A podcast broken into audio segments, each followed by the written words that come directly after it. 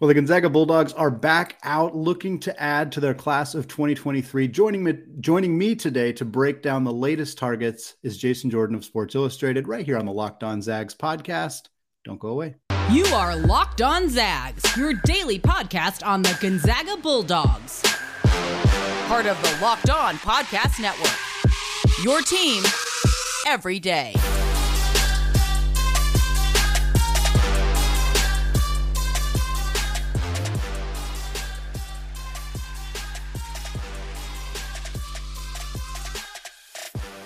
What is going on, y'all? Welcome to the Locked On Zags podcast, part of the Locked On Podcast Network, your team every day. I'm your host and longtime Gonzaga podcaster, Andy Patton, here to bring you news and updates on all things Zag athletics.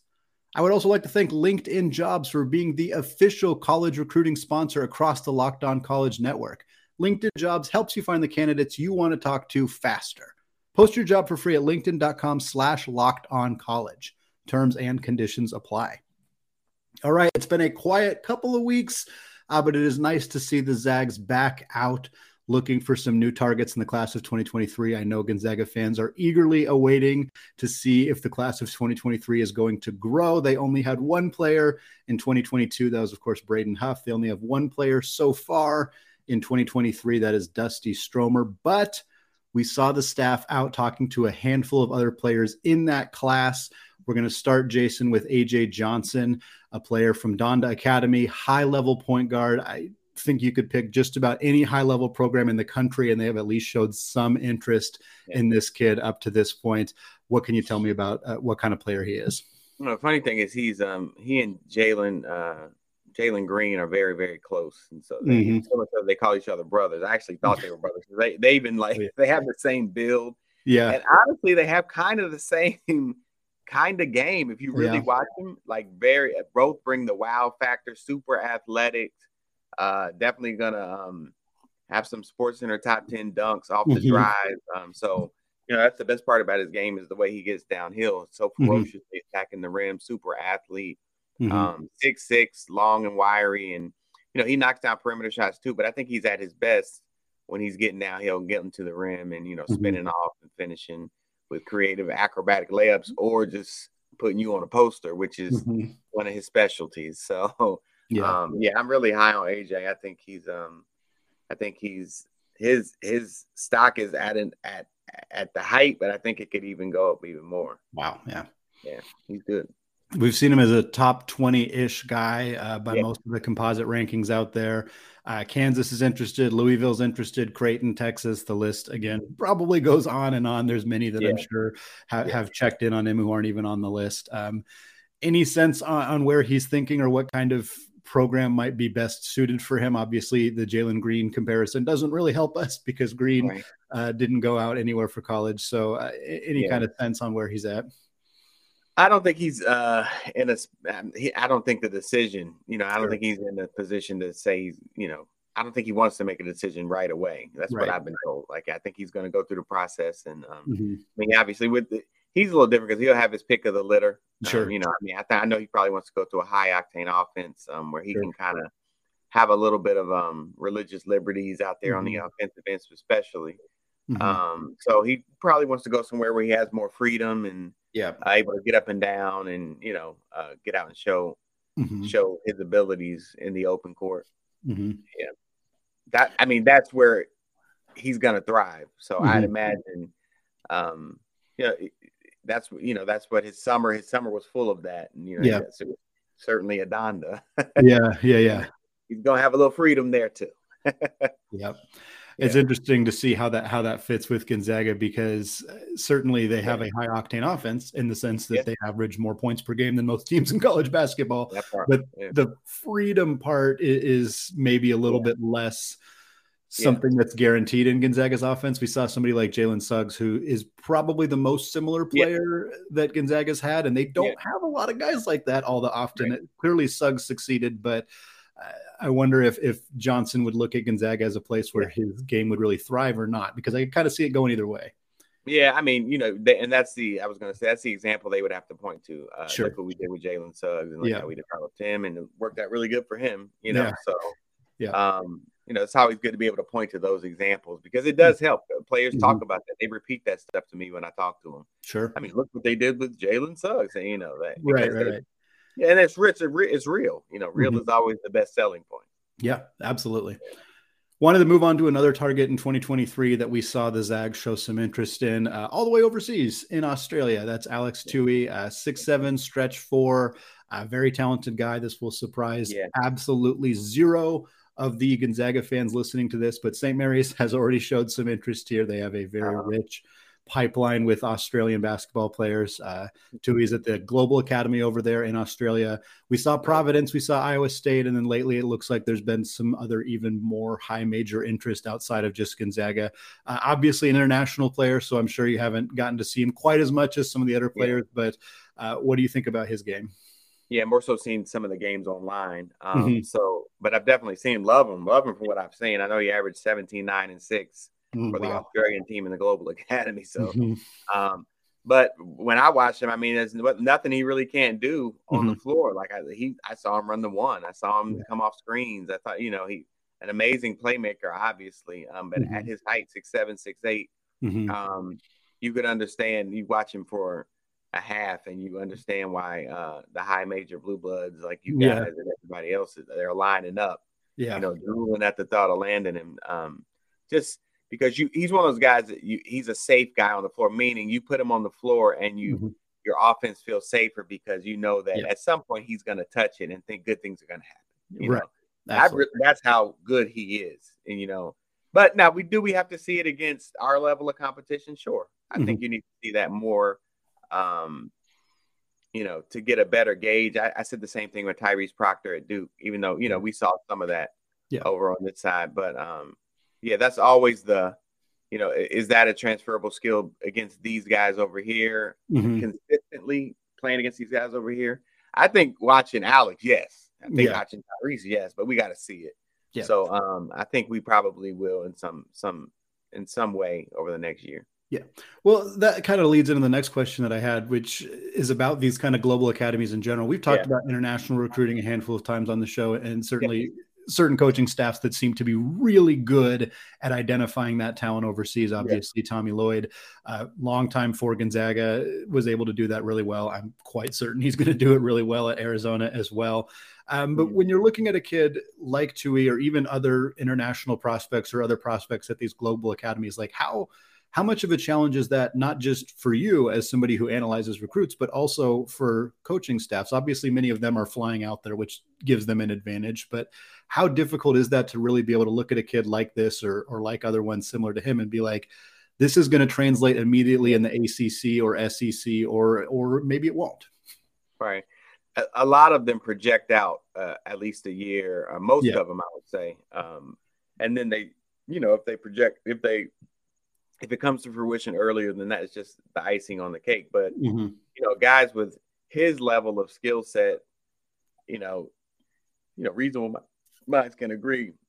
Mm-hmm. Certain things, and you know, you look at uh, the different nuances of his game. You know how quick he is, and you know, you look at the the numbers, and you know uh, how he's able to produce in different in given situations against shiftier, quicker guards. Sure. Who's he defending, and that's the biggest thing on the pro level. Who right. are you going to guard? Right. You know, you're gonna get blasted on the other end. Yeah, uh, you know, all the fundamentals ain't mean nothing if you're if your guy is dropping 30 on you. Right. So um, you know, I think the best thing about the global academies is it highlights the best players and puts them all yeah. together. It's like, hey, these these are who they say are the best. It's almost like mm-hmm. Peach Jam, right? Mm-hmm. Like you go to Peach Jam, it's like, okay, cool, we one stop shop. Okay, great. Right. So these are the best. Okay, cool. I'll pick from this this litter, and so I, that's that's the um that's the strength of the, the global mm-hmm. academies. Yeah, the best players go there. And I remember you talking when we were talking about Dusty Stromer a few weeks ago. One of the things you talked about was that he made an All Star game, All Star team yeah. at, I believe, the uh, the Top 100 camp. Yes. And so it's like not only did he make an All Star team here with right. other, he made an All Star team with other Top 100 players. Like yeah. that stands out more than like, oh, he made an All Star yeah. game at even like this AAU thing or, or whatever right. it may be. Like that may not necessarily matter as much. Yeah. Um, you yeah, know, there's a difference can... between being Mr. Illinois or Mr. Idaho, for example. Yeah. You know, it's just a difference in comparison of, of who you played. Yeah, no, I say that all the time. A lot of people put um, when we go to the McDonald's All American game, mm-hmm. um, every year. It's usually the practices where we see who shines. Up. But honestly, mm-hmm. I put a lot on the game too. Now there's sure. no defense and stuff like that, but um, it, it's still the big stage. It's still yeah, the bright light. It's still national yeah. television. If you can step out there, that says a lot about your mentality. You know, sure. so I, I, it's not like I'm saying, oh my, did you see he dropped 25 the McDonald's All American? Well, nobody played no defense. That's right. true. And that's true. They don't. Yeah. But you know, it's a mentality thing for me. So I, I put a few points on even mm-hmm. all star settings because you know, yeah. Uh, first of all, you made it. Then if you shined in it, you're starring right. among stars. Yeah, we got to give you a we got to give you a, a head nod for that for sure. Absolutely. Yeah. All right, second segment coming up. Jason and I are going to look at a few other prospects the Zags have expressed interest in, including a 2025 prospect. But before we do that, I want to tell you all about Upside. From cringing at the pump to getting an eye popping check at your favorite restaurant, inflation is hitting us all where it hurts. And it really hurts. That's why I started using Upside. Upside is an incredible app for anyone who buys gas, groceries, or dines out. With every purchase, I'm earning cash back thanks to Upside. The app is crazy easy to use, and there's no catch. To get started, download the free Upside app. Use my promo code LOCKED and get $5 or more cash back on your first purchase of $10 or more. Next, claim an offer for whatever you're buying on Upside. Check in at the business, pay as usual with a credit card, and get paid. In comparison to credit card rewards or loyalty programs, you can earn three times more cash back with Upside. Upside users are earning more than a million dollars every single week. That's part of why they have a 4.8 star rating on the App Store. Download the free Upside app and use promo code LOCKED to get $5 or more cash back on your first purchase of $10 or more. That's $5 or more cash back on your first purchase of $10 or more using code LOCKED.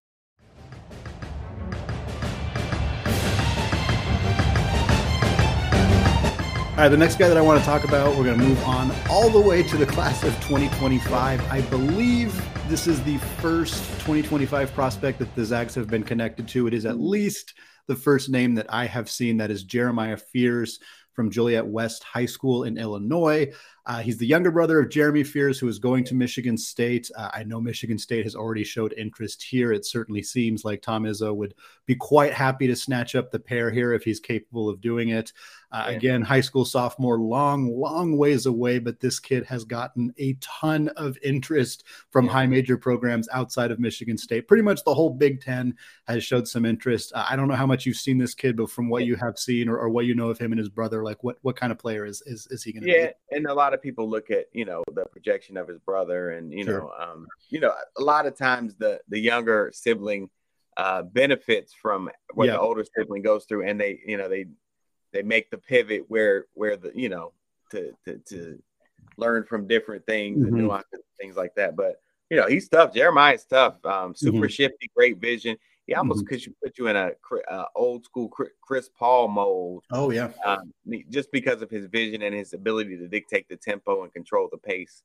Mm-hmm. Um, but great vision. He scores on all three levels. He gets to his spots at will. And mm-hmm. what I mm-hmm. like about him is, yeah, he's great. You know, most point guards are great in the open floor sure. Um, especially at the high level. But a lot of them have trouble um, switching it and uh, being patient in the half court set. But he seems to thrive in the mm-hmm. half court set as well. Um, and so that's one of the things that I think would stand out to me. And you know, he's a high motor guy, high energy guy, and that's what you want yeah. from your point guard. And then he has three years left to play at the high school level, which is mm-hmm. crazy. um, but it's actually not as crazy because I was watching Cooper Flagg and Cameron Boozer. I was following them around Peach Jam because they're just that good. Yeah. You know? Um, so when it's when it's to that level in the 2025 class, um, it makes sense. It makes a lot more sense.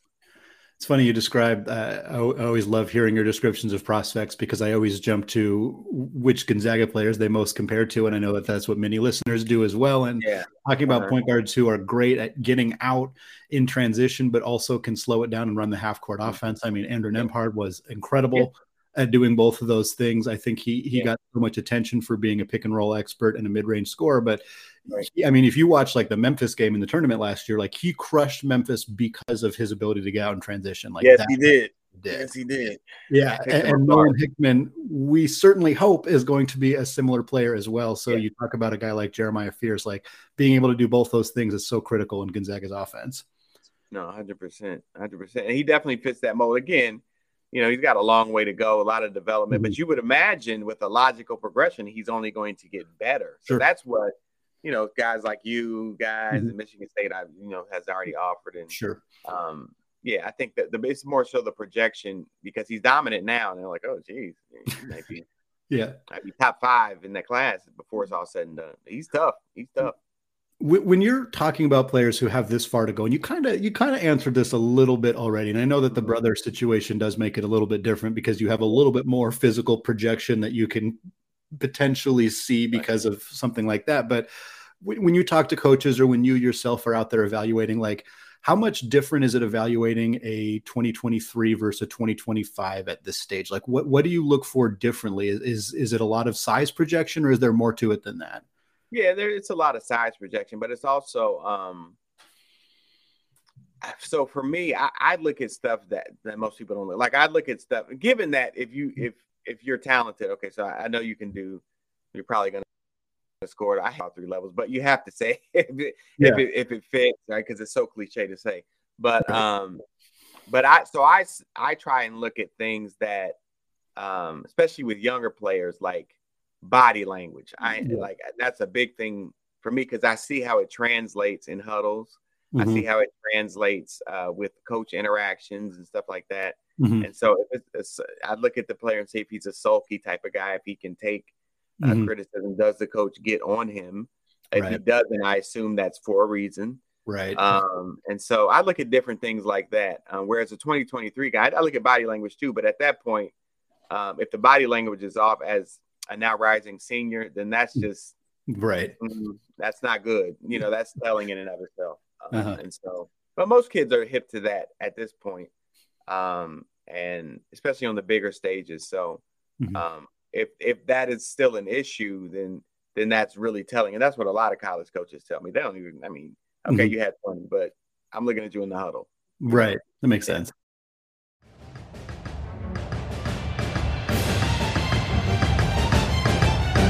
Jason, one of the biggest talking points that has just come out recently uh, is the potential for the NBA and the NBA Players Association to. So they're looking at changing things on the CBA. One of the things they're potentially talking about is lowering the draft age from 19 yeah. to 18. Uh, the latest that I saw says that while they're thinking about that, it doesn't necessarily mean that they're planning to uh, eliminate the one and done rule, allow guys to go straight from the high school to the NBA.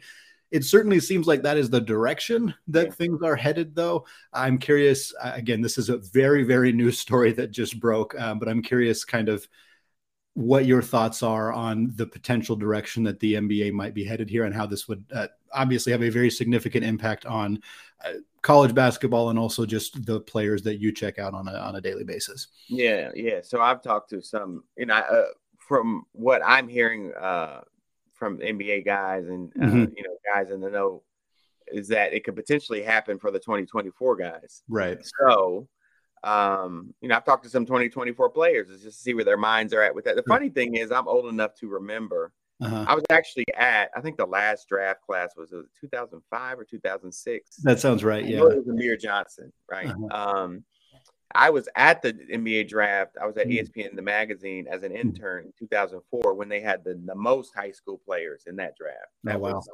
Dwight Howard and Shaun Livingston and those mm-hmm. guys. Um, and so um, I I I remember that, right? So, yeah. I, but these guys, like especially the 2024 guys, they're they're like, wow, you know, you they haven't lived that. They they had they can't point to when seeing, you know that's so they crazy. don't know anything but college, literally nothing. But people got to remember that. Like these kids yeah. are too young to remember. That was 16 years ago, right? right. Yeah. So most of these guys are 16, 17, right?